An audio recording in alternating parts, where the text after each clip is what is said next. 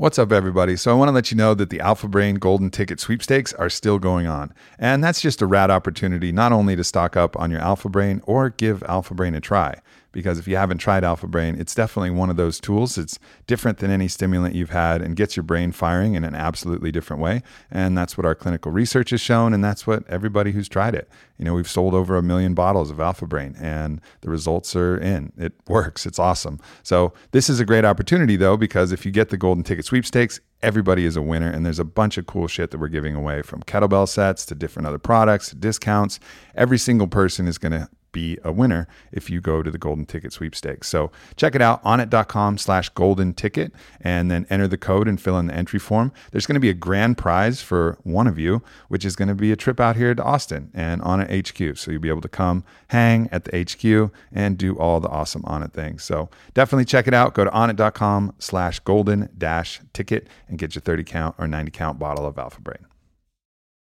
Dennis McKenna has fully picked up the torch from the legendary psychonaut Terence McKenna, his brother, and we get to dive in and go deep about the nature of plants, psychedelics, and the future of the human race. Enjoy at the top of your game right it, now. It will be what, what it will be. for this moment right here, right now, you are unequivocally at the top of your game. So we love it. That's all right. Good, good. If you think so, then I'm happy. Yeah, indeed. So now you've been someone who's been, you know, intimately aware of the potential healing benefits of these plants for so many years. I want to speak to the frustration that you've felt knowing how beneficial these things could be and knowing the legal system that's been in place to keep these things prohibited and outlawed. I mean, how have you managed just that frustration and how has that impacted your view of the world and, and view of our government and, and view of the system in general? Well, it's a, that's a deep question. You know, as you know, this the psychedelics are a multi-layered thing, and uh, touch on every aspect of existence and you cannot really separate them from from the science and the spiritual and unfortunately the political context uh, you know i don't have to tell you that that drug uh, both drug education and drug uh, uh regulation in this country is a complete joke mm-hmm. you know and and it is at least half the problem you know in terms of the way that we relate to to these substances and many other substances you know? Uh, i mean uh, humans have been co-evolving with with uh, psychoactive plants psychedelic plants for thousands of years you know? And somehow we've managed to do that without the fda you know, I mean, how how is that? How could that be that we're even still here? The FDA was not here to tell us what to do and tell us what we couldn't do, largely, and yet here we are. You know, and uh, uh, I think it's a question of I think we're learning. I think that I think that people, you know, in their personal relationships with these plants and these substances are way beyond uh, medicine and and certainly regulation. You know, I think one of the things that's made the difference in the current historical epoch is we've had 40 years to figure out how to use these things. Mm-hmm. You know, uh, back in the 60s, LSD came into our culture. It was like a bomb dropped into society. We had no context for it. And everybody freaked out. You know, everybody freaked out. This is either a horrible threat or it's the greatest thing since life sliced bread, you know, and and it was a very polarized situation. I think now uh you know, because they have not gone away, we've been forced to and and you know, we have developed uh ways to use these things in beneficial ways and you know we know we know how to do this now much more you know uh, despite what the government you know it's it's not we're not looking to the government actually for this we're looking mainly back to indigenous traditions sure and it may have been 40 years that we figured out how to have a, the proper balanced relationship with these plants but as you mentioned indigenously we're talking thousands of years of lineage. I mean, it, no one really right. knows exactly how far back the utilization of ayahuasca for tribes like the Shipibo really goes, but you know, estimates are you start yeah, talking you start talking and, in millennially. that's what saved us is the fact that we could look to these older traditions and you know, you'd say, well, how did they do it? You know, and and and not necessarily that you can just imitate that or mimic that because we're not Shipibo, we're not indigenous, but we can learn from them.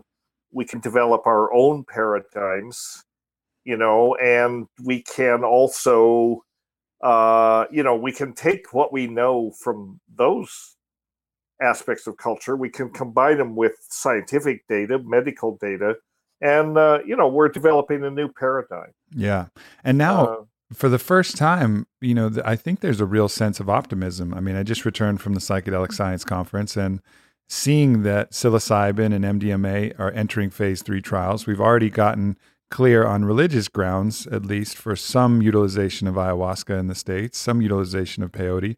It seems like the climate is, and then obviously marijuana, um, not to be uh, not to be overlooked is no. you know steaming towards recreational legalization nationally. I mean, it, all of these things could get disrailed, but for finally, there's a sense of progress and optimism. Is this something that you expected, or is this a, a pleasant surprise? It's it's actually kind of a pleasant surprise in some ways. Uh, I am, I mean, it's both. I'm I'm not surprised in that it was inevitable. I am you know, but I wasn't, I didn't really expect it to happen so quickly. I mean, mm-hmm. I think you've seen major changes in the last even couple of years, especially as some of these studies have come out and, uh, you know, and then the publicity around ayahuasca and, and, uh, I think people have a sense, there's a certain, uh, sense of desperation in a sense in in society. People are people are hurting spiritual uh, suffering is great because people don't have any trust in their you know in their spiritual institutions anymore. I mean it, normally back in the day you'd look to the church. Well the church is i'm sorry it's just it's about as irrelevant as politics. I mean it's in a sense it does not provide any spiritual uh, satisfaction. Churches are largely just another instrument for mind control, behavior control. The last thing the church wants you to do is to have a genuine mystical experience. You know, that's very dangerous. yeah, it's destabilizing uh, you know, so, to a to a power class. So people are forced to look outside their cultural context, and I think I think that's a largely a, a big measure. That's what's driving people to go to South America or you know they're looking for something meaningful in their lives because our lives are so bereft of meaning you know uh, it's it's interesting it's it's almost as if the challenges of our current social paradigm i mean you look back you know anthropologically and if someone is spending most of their days out in nature very few distractions, hunting, gathering, sitting by the streams, following the circadian rhythms. I mean, this was life for most of our evolution. You can right. probably get away with not having, you know, even though it, you know all evidence supports the fact that they were using psychedelics, you can probably get away with with a little bit less. You know, but now with the hectic pace of our lives, we need stronger measures to start to heal these trauma and psychological conditions that have arisen because of the dynamic shift in our world that our human organism is not really that capable to handle. Right, right. And I think that uh, I, I, I mean, I'm fond of saying, remember that we're not running the show, right? The ayahuasca always reminds me of this. Remember, uh-huh. you monkeys are not running this show. and in fact, we're not running the show, but it's easy to. And how comforting. Yeah. Oh, that's so much better when you can take that pressure off. Damn. and, and the plants are running the show. right. You know, and I mean, and, and thank God because the plants are sustaining life on Earth you know but uh the um what i think is going on here aubrey is that on some level it's it's a rapid social change as we move into really what's a kind of a post information and I would say even a post historical culture. There is also a co-evolutionary aspect to this, and that that's where I think the real action is. But that's in the background. You know, we've been we've been co-evolving with these plants for as long as we've been here and they're influencing the evolution of consciousness and uh, they always have you know this is where we've learned we've learned from these plants things like you know agriculture and writing and and chemistry and many many things they you know the indigenous people say they're plant teachers. I think as we collectively and i think the planet as well collectively we're in a we're in a uh, critical juncture historically and even geologically and biologically because we're you know we're manipulating uh, forces on the planet that normally keep things in balance you know? Uh, the planet is all about feedback loops and equilibrium. We're capable of disrupting those in serious ways now. You know i mean ways that it can't fix. Normally it can return to equilibrium and it's like oh the monkeys are you know off there doing their thing. We're now able to seriously uh, damage those mechanisms. And the planet is responding by saying wake up. And it's doing it through these tools. I think it's i think many things come out of the sort of global relationship with uh, you know global culture's relationship with these plants uh, but it's a co-evolutionary aspect in in many ways. And uh, the plants the indigenous people say the plants are teaching us sure. I totally believe that. And the plants are teaching us they are plant teachers. So for people who are listening and being like, plants are teaching you, what are these kooks talking about? And, and you know, th- those are probably people who haven't experienced, uh, you know, the ayahuasca s- setting and ceremony where you really feel like you're in communication, sometimes direct communication with an intelligence much higher than your mm-hmm. own. And where you know i'm i'm open to the theory that this is just unlocking the higher faculties of our brain or some aspect like that. It genuinely feels like it's far beyond the scope at least of our normal waking consciousness or anything that we've come in touch with. The creativity the knowledge the wisdom even sometimes the humor you know they're funnier than, mm-hmm. than we've ever been in our life. You know, things that you wouldn't expect um, to come out of this, you start to see. And I think the best explanation that I heard is, you know, imagine a being of such superior intelligence and benevolence that for them to manifest in physical reality as a human wouldn't even make any sense. They had to they had to manifest as something a lot more stable, a lot more ever present, you know. And so they manifested in plant forms and that's where you get this idea of plant teachers, uh, an evolved consciousness so great that, you know, going inside a human with all of its capricious and emotional and, and flamboyant nature wouldn't even make any sense. You know, what makes a lot more no. sense is to come, you know, come to polarity, come to this existence as a plant. And that's that's a theory that, you know, whether you want to believe the literal idea of it or you just want to take it as metaphor, at least as pure metaphor, it's it makes the most sense to me. Right. Well, you know, everything's metaphor, right? I right. mean, everything is is relative in a certain way, but I think that uh, you know you're probably familiar with the work of Michael Pollan, uh, the writer, mm-hmm. and he writes very clearly and eloquently. I think about plant intelligence. You know, this is this is a real thing. I mean, a few years ago, you'd be laughed off the stage at the very suggestion. Now we can actually study plant intelligence. They're intelligent. They're not intelligent the way we are, you know, but they are definitely intelligent and they have behavior. If intelligence is the ability to relate to your environment in, in such a way that you optimize your existence, than a plant's intelligence.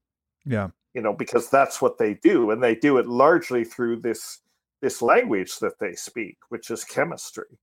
Right. And and through chemistry, they've mastered this this miracle, this interesting thing of photosynthesis. Not only can they use sunlight and carbon dioxide and water to make all their food and food for everything else, but then just out of sheer exuberance or creativity, they can make all these compounds that essentially is the language of plants. And uh, it relates to, it's the medium by which they relate to everything else in the environment other plants, fungi, microorganisms, animals, and us.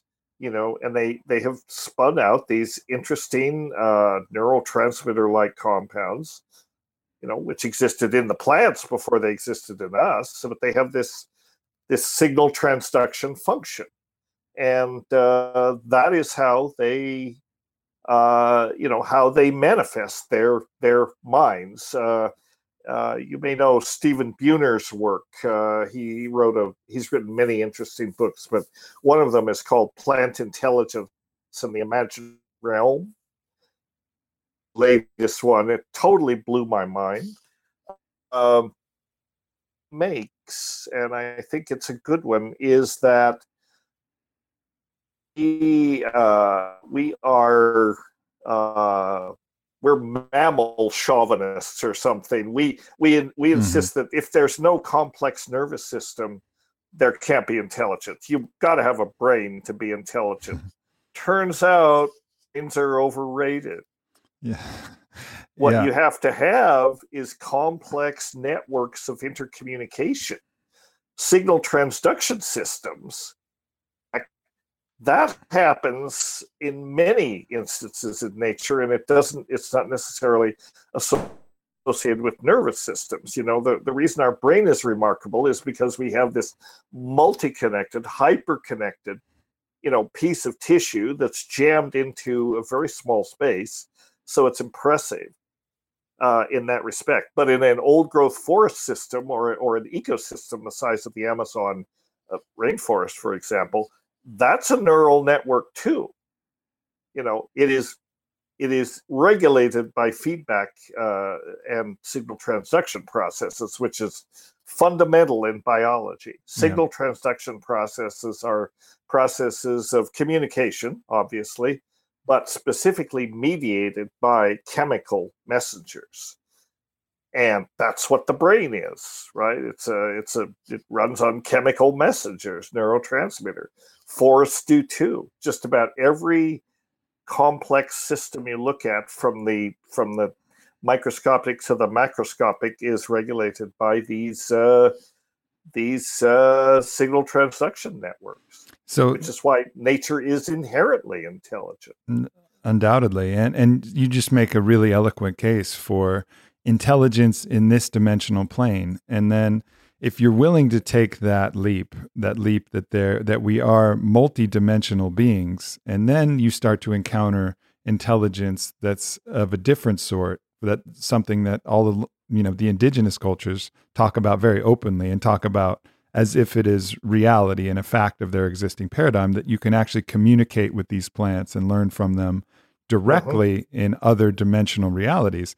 And that, again, for someone who's never experienced it, it sounds crazy. But once you've actually been there and talked to the shamans, worked with the plants, and had intelligence come not just from the psychedelic plants, but you know the tradition of the dieta of learning from all of the different plant spirits, whether they're psychoactive or not, is yeah, very much yeah. a part of the indigenous culture. And I've I've experienced that personally. I've gone on dieta and had an interaction with a completely non psychoactive plant that taught me as many things about life as any wise teacher, grandfather book has ever taught me. And and it's really interesting when you start to just open your mind to the reality that we may be part of multiple different realities, this being one, whatever you want to call that other space that we enter. And psychedelics seem to be the chakaruna, the bridge to those other realities.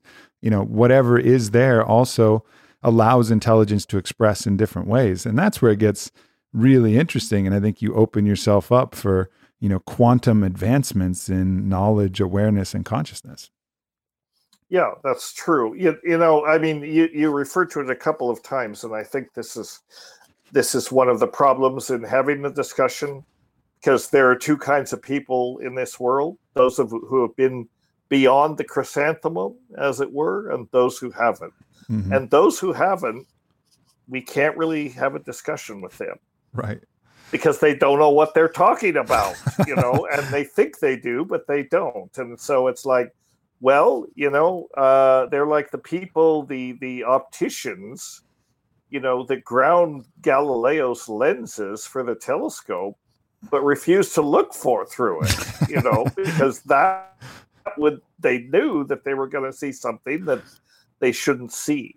And so you can't do much with those people except you can say, you know, go educate yourself. I mean, go go learn about this stuff and and mostly find the courage to have the experience then we'll have the conversation. Otherwise you know there's not a lot you can say because they they don't get it you know? Yeah. And uh, so we just uh, we just uh, have to hope that more people do. And i you know i I mean, we all have a mission, right? And, and, and people like you and Joe Rogan, and I suppose myself to a certain degree, I'm, you know, my I feel like uh,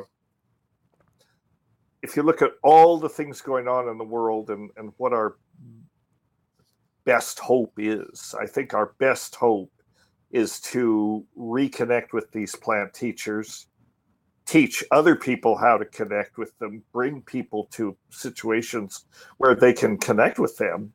And, you know, I run uh, ayahuasca ceremony. I don't do ayahuasca ceremonies, I organize them. I mm-hmm. have a curandero that, you know, does a fantastic job. But our approach is, you know, we're not running this it the it's the encounter between you the individual and the medicine. Our job is to facilitate a optimal space for that to happen where you're safe you don't have to worry about those issues and then step back and let you let the teacher teach you let the student learn directly. Because that's the thing about the psychedelic experience. It is quintessentially individual. No one can have it for you.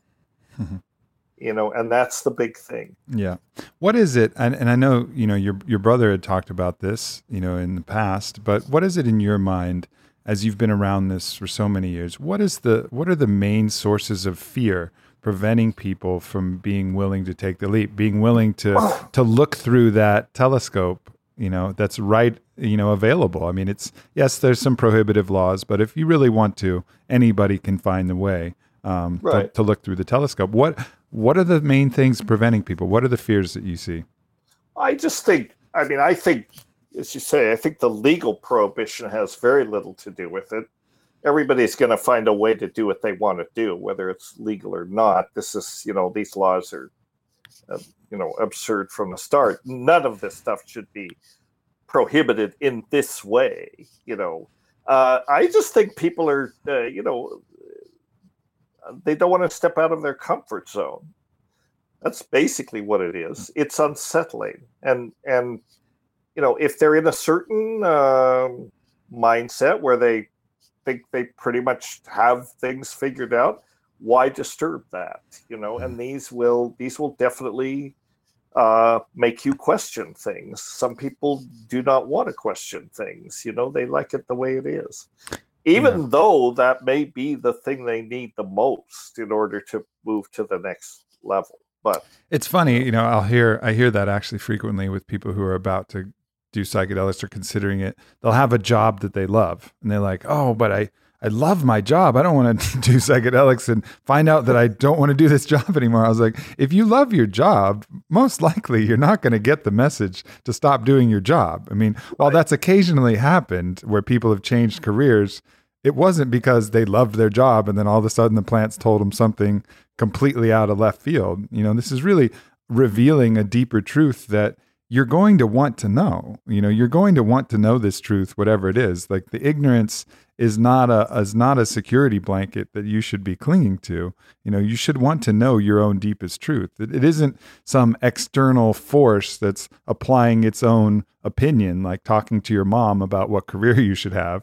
You know, this right. is like talking to your your deepest self about what would make you the happiest. You know, so it, it's funny how people have these kind of ideas where they hear snippets about someone changing a career after psychedelics and they're like, oh, but I love my career so much. It's like, you'll still love your career. You know, it's not going to fuck with that. Obviously, you didn't. Obviously, yeah. you didn't if you change your career. If you right. really love your job, you're going to love your job even more. Yeah. yeah. It's, it's so funny. I mean, we are creatures of habit, we're creatures of fear largely. We're, we just like our comfort zone. So we don't want to be disturbed you know, and that's okay because organisms tend toward equilibrium, but you got to distinguish between equilibrium, which to me implies balance, you know, and inertia. And inertia is not a good thing, but mm-hmm. we spend a lot of our time in inertia just too damn lazy to change. You know, I think we all have that tendency, and these things are catalysts for change and uh, on the individual level, on the planetary level, on the species level, you know, and so they are, uh, you know, they're regarded with suspicion by people that have, uh, you know, an invested interest in making sure that things are stay settled. You know, I mean, Terence used to say, and I, I totally agree that, uh, uh, you know, uh, psychedelics give you funny ideas. They give you funny ideas. and funny ideas are inherently dangerous. You know, uh, and, and and that it's not because they're toxic or hazardous or any of that. They can be used safely with a little modicum of common sense. But funny ideas overturn societies, you know, and are the seeds of revolution you know, and, and they can make you think. Uh, psychedelic experience could lead to, you know, sort of reevaluation of your life situation and, and the whole even global situation and you may come out say well you know this is not working for me maybe i you know maybe i don't want to work at this job the rest of my life so then i can retire and they can take my pension away and you know uh, it living your life in a in a cubicle is not necessarily a fulfilling life. Yeah, in uh, in in I think a lot of us are stuck in that, you know. No doubt. In uh in Jamie Wheal and Steven Kotler's latest book, Stealing Fire, I don't know if you had a chance to read it, but they talk about the idea of utilizing psychedelics and other methodologies, non plant based methodologies, to get out of ordinary states of consciousness as a fundamental evolutionary drive. And it's not just for humans, it's for animals as well. And they give a lot of examples of other animals. And the reason is precisely what we're talking about here it's depatterning, it's breaking mm-hmm. patterns of inertia that may have us like lemmings following each other off a collective cliff, you know? And so using things that depattern these this inertia is essential for survival individually and collectively. So, you know, going with the evolution of plants going along with with humanity, you know, we're evolving together. These are the tools to help us depattern inertia, which is something that I think is inherently intensely valuable. Take a fresh look, figure out where the momentum, where the addictions, where the habits, where all these things are in your life and then mm-hmm. re-enter back into ordinary consciousness with greater awareness of all of these patterns that were before uh, unknown to you. Yeah i think so. I mean that that is the essence of the learning process you know with these psychedelics but it is uncomfortable. Anything that takes you out of your comfort zone or challenges your assumption is uncomfortable. Many people don't want to go there you know and unfortunately i I don't know. I don't see. It's just crazy, Aubrey. You know, I, I do not see society, at least this society, moving away from that. If anything, they're retreating more into that. It's like, you know, uh, and and maybe it's just the current historical juncture, the political, uh, you know, environment, but but you know, I mean, I, I'm I'm totally disillusioned with politics. I was pretty disillusioned with it before the election, but now the the uh, instantiation of this is what happens when politics becomes completely dysfunctional. Mm. You know, and, and, it's no longer relevant, and and uh, have this willful, you know, things like stupidity are celebrated. That's yeah. the weird thing. It's like don't bother me with all that science stuff. You know, we know that's you know a hoax. I mean, what the hell? this sort of uh, you know willful uh, retreat into ignorance, and so it's almost uh marching uh, into the future, eyes fixed on the rearview mirror. Yeah. Eh, you know, things happen reaction and counter reactions. And, you know, I think some of this retreat may be because the impending um, the impending catalyst for change that is coming, the the awareness and consciousness is is also present and around, and it's causing those who are prone to fear to retract to an even more defensive position because the threat of awakening is greater. And so those who are threatened by awakening, they retreat to their most defensive armored posture, you know, imagining the stegosaurus with all the points facing outward, like, ah, you know, things are going to make right. me change. And, and I think we've certainly seen that, but I think we've seen that a bit as a reaction to, um, you know, to an awakening. But we've also seen it as an overcorrection as well. You know, on the on the more liberal side, there's been certainly, in my opinion, an, an overcorrection of what um, some of the bad thinking pathways of the past, some of the prejudices that we've had. Overcorrecting for those also causes an overcorrection the other side. You know, and and I think so. It's interesting just looking at this force and then counterforce that seems to be happening, but ultimately you know things are shaking up and this you know yeah. counter reaction and this defensive posture that we're currently seeing will also have the opposite result and then ultimately yield to more awakening. Just like the awakening in the 60s yielded to more retraction which is now yielding to more awakening. It's interesting how we we always like nature herself yield back to cyclical patterns. Yeah it it goes in cycles and uh you know i'm the i'm not one to say everything liberal is good, everything conservative is not good. I say, you know, a pox on both their houses in a certain way because it's same shit, different pile. Yeah. You have to step out of the reference frame. You have to go laterally and think about things, and then you get a perspective that neither of these institutions, you know, uh, are really capable as long as you stay within that context. I mean, I think the analogy to dinosaurs is is interesting because what is it about dinosaurs? What's the main feature of dinosaurs that we know? well, it's the jaws, it's the scales, it's the No, they die. Dinosaurs die. That's yeah. what they're known for, right? Is right. going extinct because they couldn't hope, they could not cope. Yeah, and it's sort of like the sooner the dinosaurs die off, the the next generation of who whatever takes their place can happen. But the dinosaurs, unfortunately, are holding most of the power, most of the money, most of everything that keeps things going, and they're very afraid you know, yeah. and they and they're willing to take the rest of the world down with them. That's that is the scary thing to me. I mean, I feel like you know, I feel like uh, these uh, plant medicines are catalysts for change. You know, catalysts for conscious evolution, and the most meaningful thing I can do. It's a very small thing, but the but it's meaningful and it's about all I can do is to bring people to these medicines and let them have their own encounters.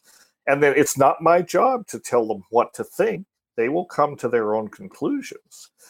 But I feel like any, it's more effective than anything political I might do or or anything else. If you could just bring people to these medicines, let them have the experience and spread this knowledge, right? Plants plants are very good at spreading. That's what they like to do.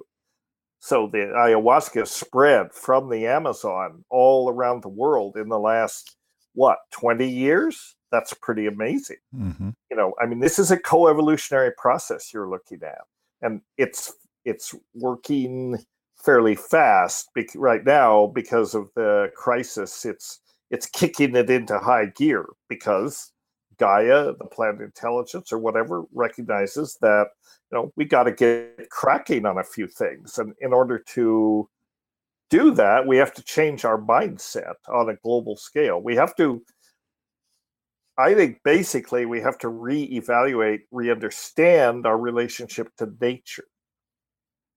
That we don't run it. We it's not here for us to dominate or exploit or all of this stuff that the so-called Judeo-Christian traditions have been filling our head with for you know at least 2000 years that's completely wrong Mm. that attitude that is contributing to uh you know the situation that we have which is that uh you know either either we're completely uh, uh you know lost in delusion you could say which is that well jesus is coming anyway the end days are here we don't have to worry about nature because that's all going to go away and you know our king our reward is in you know the kingdom of heaven right? But i'm sorry that's a shell game We're It's already we're already in the kingdom of heaven. Here we are. yeah we're in the kingdom of heaven It's right here. jesus is not coming and No- the alien No, he's already here inside us. not coming yeah, yeah, his con- his consciousness is here. We're in, save, in heaven. save our butts but us Indeed. and it requires uh, it requires that we rethink our perspective to nature and realize that we have to symbiosis right my company is called symbio life science nature shows that collaboration is the model for evolution not natural selection and competition. That's a small part of it. Organisms do better when they cooperate. Pretty simple idea but that's the way it is. Yeah. and if you look at natural systems on every level, you find, you know, you find symbiosis, which is a living, close living together of different species for mutual benefits. You know, and you see this everywhere. And uh, but we just have to have the uh, perception. We have to have the ability to step out of our reference frame and, and look at that, understand that. And I, I think psychedelics are lenses. You can think of them as lenses for looking at reality. And when you do that, things come, you, you bring the background forward. You know, we're, we're so used to looking at the foreground because that's a survive that we're trained to do that. That's our survival psychedelics enable you to suppress that temporarily and suddenly things that were in the background always there but never noticed come forward and you actually see aspects of reality that were there you know are actually there. This is not this is not psychedelic delusion because when you're not stoned you know the next day or whatever the insight or the observation holds up. So you know i don't know if you know simon powell's work uh, have you ever read any of his books No, I haven't. he speaks very eloquently about this. He writes about mushrooms uh, very clearly and very articulately and also in a very funny way so his work is quite entertaining but the point that he makes is that you know of course these things are good for uh, therapeutically, right? I mean, we, and that's great, but I don't think that's the most important thing about psychedelics. I think psychedelics are learning tools and they actually are like scientific instruments. They let you look at the world in ways that you never looked at them before, at it before, and you learn things uh, about it. Actual aspects of reality that normally uh, escape notice. Now, there are a few things that contribute to this. One thing I would say is, you know, if you go into the woods with an indigenous person or a child, for example, because children are open too, you know, but someone who doesn't read, for example, I think has a different perspective on reality. You know, we all like to be literate, and God knows I love books, but making that having that skill of literacy actually requires that you have to separate yourself from the environment. Mm. Yeah, you symbolicize your reality, right? I mean, because that's you what we're. it and you have a point of view. The book is out here and you're here and you're mm-hmm. reading it. You're separated from it. Very different, I think, than an indigenous person, you know, experiences reality because it's all about the visual sense, right? You suppress all these other sensory modalities that surround you always. It's just very interesting. If you go into, uh, you know, a natural environment with someone who is really not, uh, that literate or not burdened, you know, who is really more indigenous, um, you can be together. You can be walking through the same forest at the same time. You're in different realities. I mean, that is really, I think, if you get to the the heart of the metaphor of getting kicked out of the Garden of Eden, like you're in mm-hmm. you're in the Garden of Eden when you're one with the environment, and your mind is not playing, you know, the Gowler that's keeping you trapped in suffering and cycles and these patterns of, you know, self-defeating thinking that takes us out of the bliss of of being in that present moment. Like that's getting kicked out.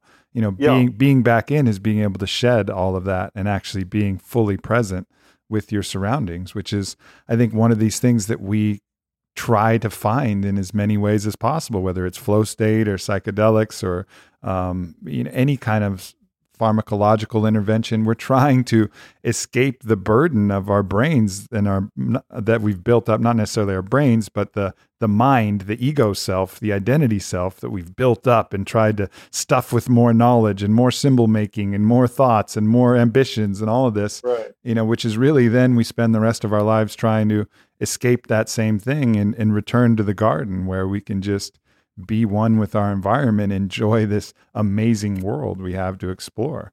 Right. But we we do not you know, I mean I mean what we do, this separation from nature, this learning process, you know, has been a good thing. I mean, because the trick is we want to return to a state of innocence without forgetting. Mm. Right. So we want to retain what we what we learned and yet be able to move beyond that and and recover our innocence and yet retain knowledge.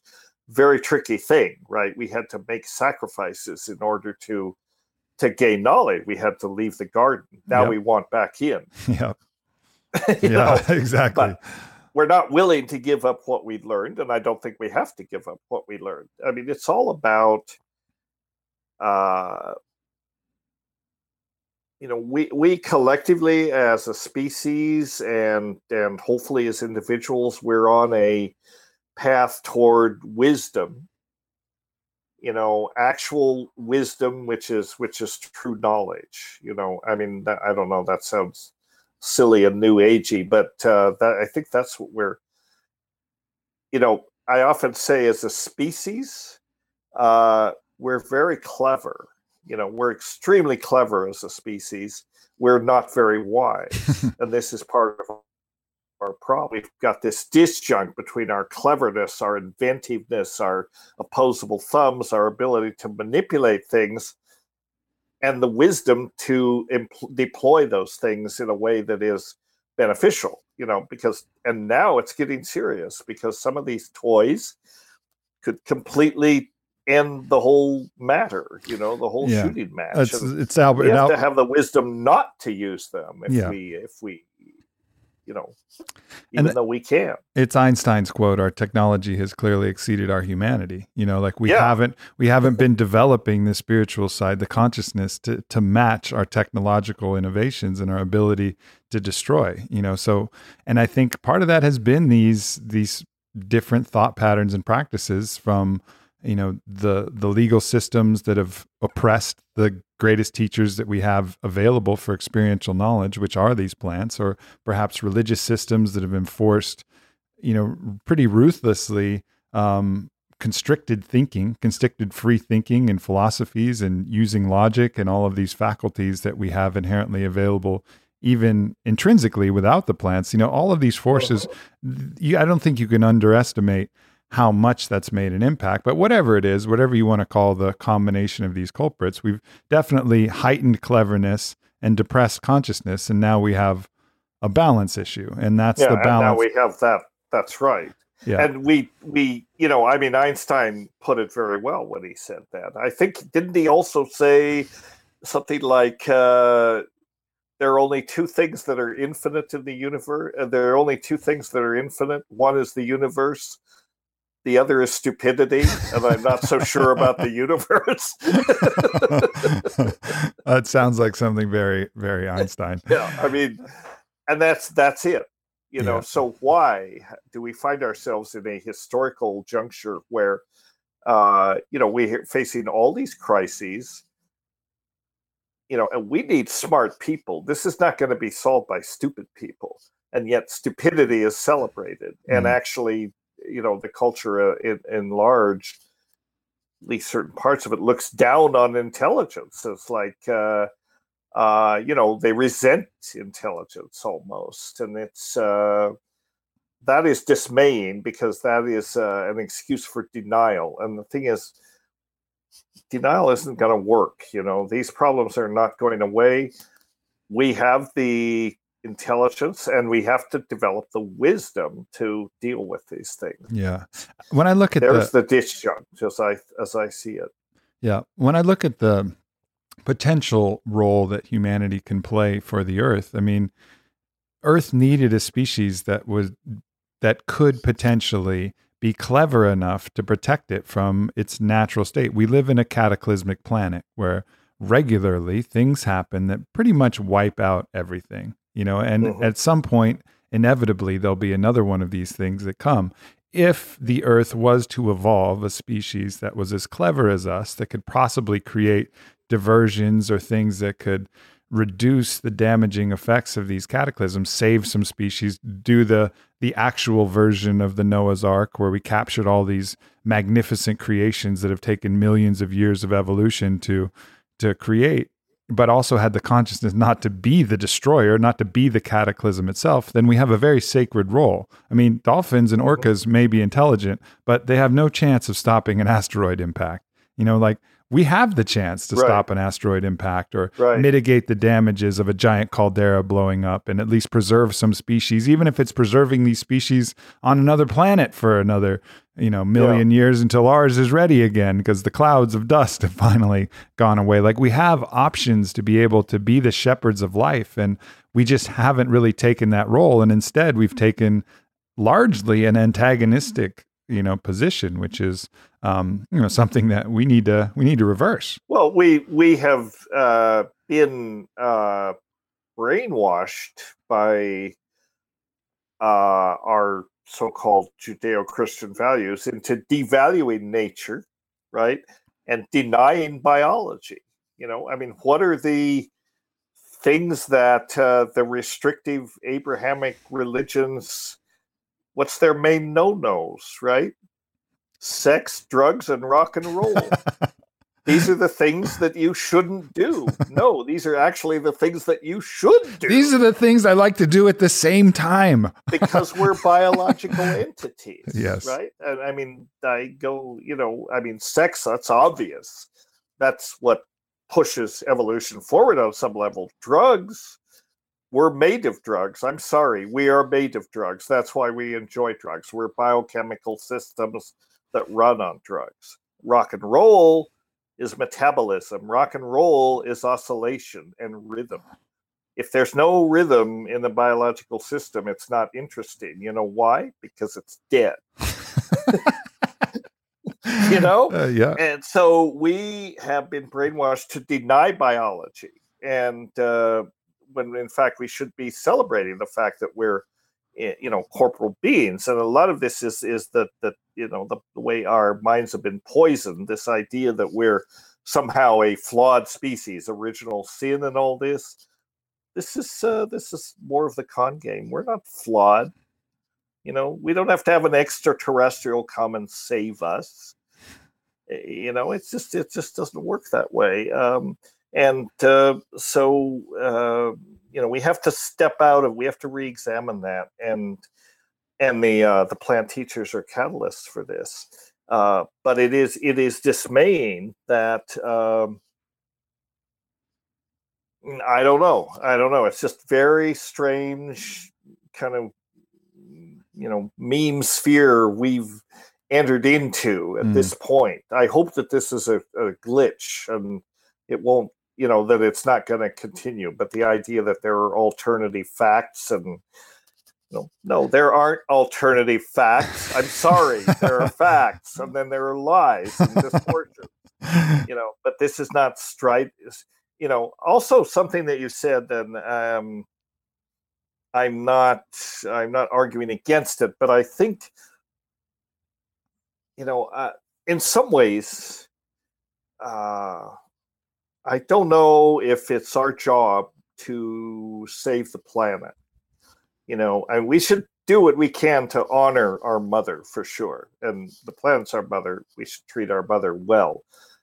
I don't really worry that life on Earth is will be endangered by the stupid things that we do. I worry that our species will be highly endangered, mm-hmm. and you know may have to go away uh, at some point. We'll either get rid of ourselves or other factors will. You know, Gaia will say, "Look, this is you know get rid of these monkeys. They're just messing up things. That may happen. I think that nature, I think that life on Earth, uh, you know, Gaia, if you want to call it, I think Gaia is one tough bitch.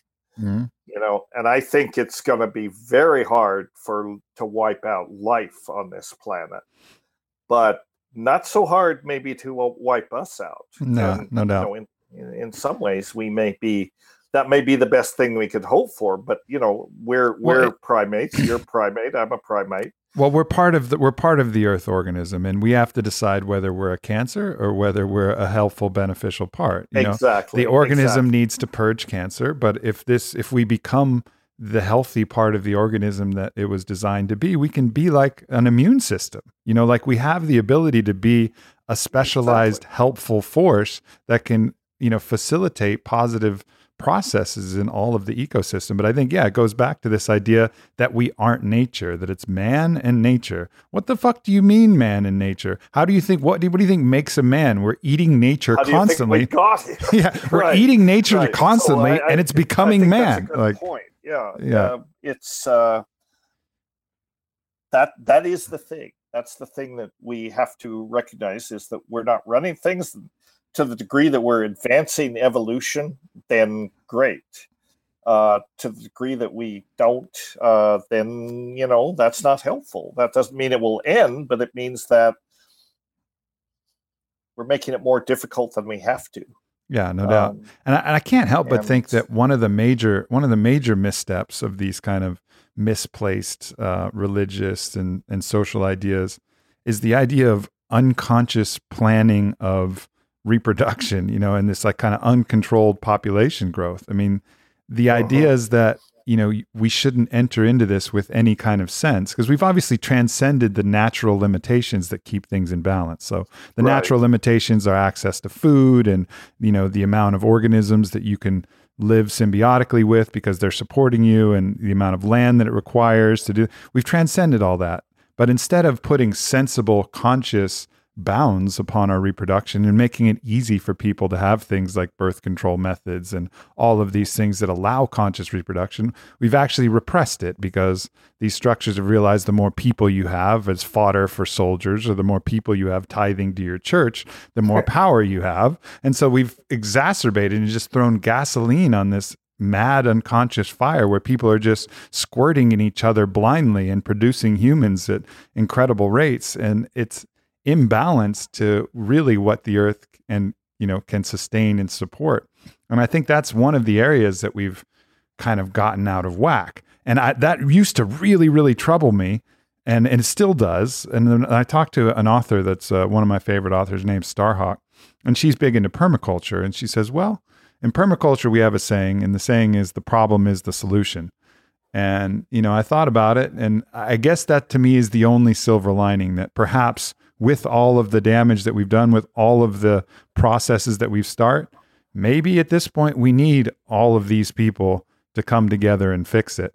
And um, the question then is, is how do you adjust the consciousness of all of these different people? The answer is what we've been talking about this whole time, and it's going to come from the plants. So that's kind of my full circle rant of uh, of how things got fucked yeah, up and how things we fix it. Another, it's got to come. It's got to come from that, you know. Yeah. So uh, it's you know, I mean, we are we're a classic instance of uh, the Chinese curse or blessing. We live in interesting times, that's for sure.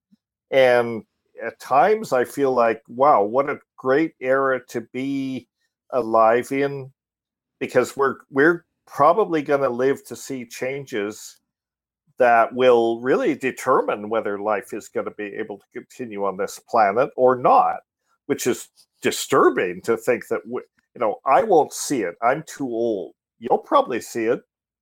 My daughter will probably see it. I think we'll reach a point where you'll be able to say, well, actually, now we can predict that you know these uh, feedback mechanisms that were keeping things stable have been so wrecked that we're going to have positive feedback and it's going to just go more and more off track. Problem is, when you come with that realization, you're almost too late to do anything about mm. it. You know, and uh, and that's dismaying. Where you know, if if if, if the issues, I, I remember that I was a I was a senior in high school, 1969, when the first scientific article I ever saw on global warming came out in 1960. I mean, I wasn't paying attention to it, but I, you know, would go to the library and in the high school and look at Science magazine every week, and there was this article about global warming, 1969. Woken up, if we had gotten on it back then, and some wanted to, we wouldn't be in the pickle that we'd be in today. Right. You know, I, I mean. you know, uh, but but we didn't because we're a, we're a species that doesn't wake up very easily. Yeah. So. Yeah. Well, we've uh, we've prohibited the tools that help us wake up, is which is which is one of the major problems. Yeah, prohibited those tools and deliberately undermined, uh, you know, a lot of the tools that we have. I mean, yeah. I mean, education hmm. is largely a joke you know i mean kids don't learn in school. They don't learn anything useful and now we're implementing programs to you know make sure you don't learn any facts you know. They want to school vouchers and all this. They want to bring forth these uh, you know these religious dogmas and put them into the schools. I mean they may as well be madrasas i mean it's, it's nuts. Yeah you know well, how about teaching people how to think there's a concept. Teach people how to think. You know, I mean, I understand that the this was a few years ago, but I believe it was the Texas state legislature. Did you ever read about this? Actually passed a law that said analytical thinking would no longer be encouraged in schools. Smart. What? Smart. Yeah, that's a good one. That's a good anyway, one. Anyway, so well, with all the with all the things that are going on, it, it can be discouraging, but I think you know you have to look at a at a philosophical ethos and the ethos that you want to have. And this was ultimately the greatest comfort for me. And the comfort is, look, if we're in a if we're in a battle, if this is a war of consciousness versus stupidity, stupidity, ignorance, unconsciousness, then the only way to go out is on your shield. You know, go out giving it your best having the most fun, doing the best that you can to change the world, help people have the the best life they possibly can. And if we all die, you know, in the process, at least at that point we can say, you know what? We did it. We fought as hard as we could. We went out on our shield. The forces were too great, but you know, I came in and I went out as a warrior and I went out with a smile. So, hoka hey motherfuckers, let's go. You know, like that's really the only way that we can approach it. Yeah, I totally agree. What can you do? You do what you can do. Yeah. You know, you keep your eyes on it and you keep your, you know, your head clear and your ethical compass working and uh, and you hope for the best. I mean, you know, I mean, I, I talk about all this apocalyptic and fairly, you know, disastrous, depressing stuff all the time, and and people say, well, you know, man, are you a downer? You know, I mean, you, are you a pessimist? I'm actually not. oh, mm-hmm. it's sort of like I'm a pessimist Monday, Wednesdays, and Fridays. The rest of the time, I'm an optimist. I, I try to balance it out, but I'm not without hope because I think that, uh, you know, I think the Earth is incredibly resilient. If you look back in evolutionary history, there have been times when it's almost completely, almost all species have been wiped out.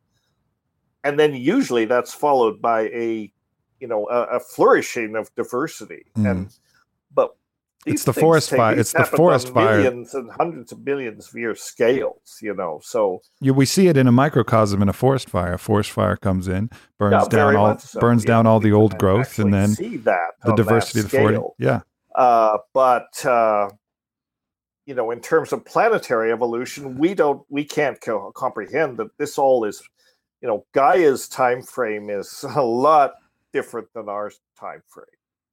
You know, and and I I take comfort in that.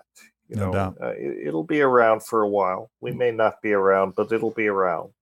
um, I agree with that. So tell us a little bit about um, you know what you want to make people aware of. I know you got some big plans in the works, and uh, you know I'm sure my listeners would love to hear Oh yeah, yeah. I almost forgot to mention it. it. Thank you for asking. Thank Sure. you for asking. Yeah, I uh, I'm organizing this conference in the UK, and you can look at the website E espd50.com. That's that's where you'll find the information.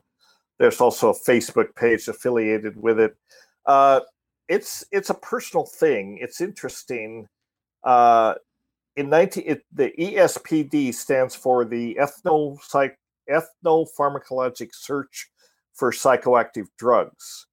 And in 1967, the US government, the Department of Health, Education, and Welfare, sponsored a conference called the Ethnopharmacologic Search for Psychoactive Drugs in San Francisco, of all places, in 1967.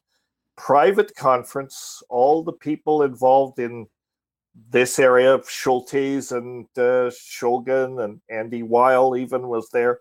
Bunch of people you may never heard of. Many of them are passed on now, but they organized this conference, and it was they issued this symposium volume from it, which you can find on Erowid.org, and it was like a landmark publication, and that was the only thing the taxpayer who paid for this ever got from it was this book, and there were supposed to be follow-up conferences every 10 years. That never happened. The war Mhm. on drugs came along the government became sheesh. We must have been crazy you know to sponsor something like this. This is terrible you know? So they never paid for it. So i've wanted to do part two pd2 in some form ever since the 30th anniversary which was 1997 well it didn't come together then. It didn't come together in 2007 2017 is pretty much and that's the 50th anniversary. Beautiful. That you know we've got this we've got this conference held in the UK it will be it will be pretty much a closed conference except that we're going to share it with as many people want to sign up to the Facebook live stream as care to. That part will be free. And we will issue uh, a, a commemorative collector's edition volume. We're going to reprint the original one and the one from 2017 as a box set. The spirit of the original conference, and we're going to, we're already pre selling that to get money to pay for the conference. And it's working well. You know, we're getting lots of orders. Uh, so we're going to absolutely pull this off. And uh, I think it's going to be a great conference. You know, I mean, we've, there's because 50 years there's been 50 years worth of research done. The psychoactive plants that were discussed in 1967 were not even on the radar Mm.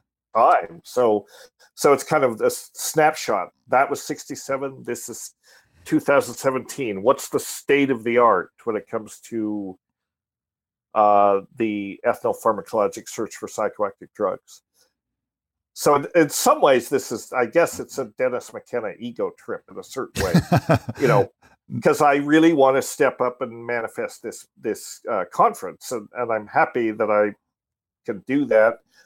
But the book itself the original book was really a big influence on me. Yeah.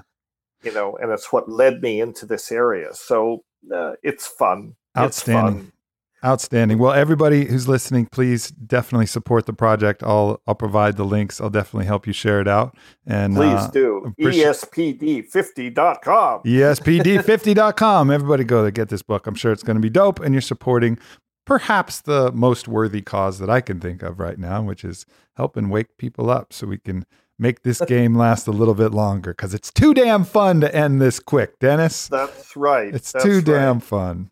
Well, thank you so much. It's been a real pleasure to talk to you. Something I've uh, wanted to do for a long time, and so I'm grateful for all your work in the space, and uh, and glad we got a chance to connect. Yeah, me too, Aubrey. Thank you very much. I Yeah. really appreciate it. Uh, I hope maybe one of these days uh, we can run into each other in South America. I'd, lo- Uh, I'd I love to know share. you go down there often, and you got to drag your buddy down there, and Uh huh. you know, maybe we'll uh, maybe we'll run into each other somewhere down there. I'd I lo- hope so. I'd love to share a cup with you. That'd be that'd be beautiful. So we'll try and manifest that, make it happen. Okay. All right, Dennis. Take care, my All friend. All the best. All the best to you. Yep, you too. Bye bye. Bye bye. What's up, everyone? I wanted to give you guys a quick guide to my social media channels. First of all, Facebook is my most active platform. That's where I'm putting out all of the videos, all of the posts from the podcast, and anything that's coming to mind. Next is Instagram, where I curate that a little bit further and also post pictures and different events that are going on in my life. Twitter is the proving ground where I put together all the freshest ideas, test them out in the field, see if I like them before they arrive anywhere else, and also a place where I'll point to any events that I'm at or anything that's currently going on. And then, of course, there's AubreyMarcus.com, my blog where the longer form articles live and where you can purchase any of my online courses or anything that I'm offering outside of on it. Thank you guys so much for your support. And as always, your reviews on iTunes are greatly appreciated. Much love.